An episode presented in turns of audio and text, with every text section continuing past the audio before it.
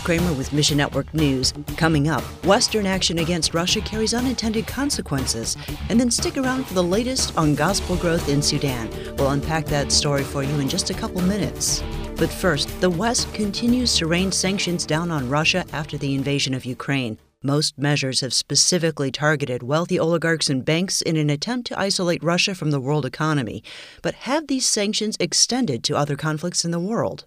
Andrew Bush with the Bethlehem Bible College says International law is international law. And from the perspective of the US or Europe, you can't apply it in one place and not apply it in the other. And if the US is going to back off of it and pick and choose, well, that, that sent a very bad message to the to the bad actors of the world. They'll pick and choose too, as we see taking place in Ukraine right now. Conflict and injustice continue to rage in places like Myanmar as well as Palestine. Bush serves as the director of the Bethlehem Institute of Peace and Justice.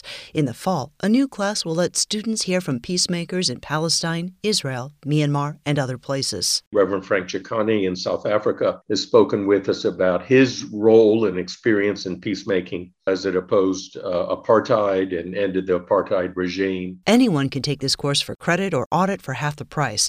Ask God to raise up more kingdom peacemakers all over the world. Next, the Taliban has broken a promise to have girls back in school by March. The organization prevented teenage girls from attending secondary school just a week after announcing that they would allow it. In response, the U.S. has canceled plans to normalize diplomatic relations with the Taliban. Denise Godwin with International Media Ministries says Truly, all politicians show us their colors by making speeches that say one thing and that sounds really good and that's, you know, good public relations. But when we see their actions, we see who they are, we see what they're made of.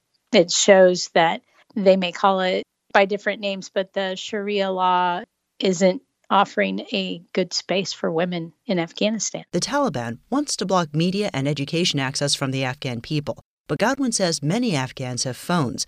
Before the Taliban took power, IMM shared their Women of the Bible series in a way people could pass from phone to phone. They are looking for a God who sees them and knows them personally, and they're looking for salvation in Jesus Christ.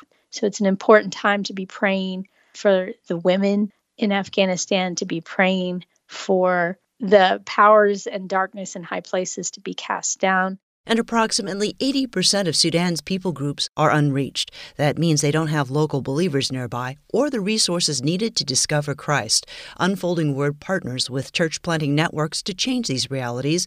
A believer will call Eric says 92% of the country is predominantly Islamic. So there's only a very small portion that are evangelical Christian. So this is a difficult environment uh, geopolitically. Right now, Unfolding Word is helping local believers develop Bible translation tools in Sudanese Arabic. Probably by the first week in April, we will have finished what we call our first series of uh, OBS workshops. There will be 50 open Bible stories available in Sudanese Arabic and one minority language as part of that project. Using the training from Unfolding Word and tools in Sudanese Arabic, bilingual believers can start translating God's Word into minority languages. Plus, church planters use the open Bible stories in their community outreach. The next phase is for them to execute another open Bible stories workshop series. Once we know that they can teach and train other languages, they're free to execute these kinds of workshops with any of those minority languages. Unfolding Word equips Indigenous believers to reach their communities for Christ. When we start a partnership like this, it's a long running one, and we focus on the full equipping of the network. So we've only just begun. Find your place in the story at missionnews.org.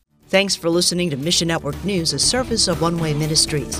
This month, Slavic Gospel Association offers My Father's House.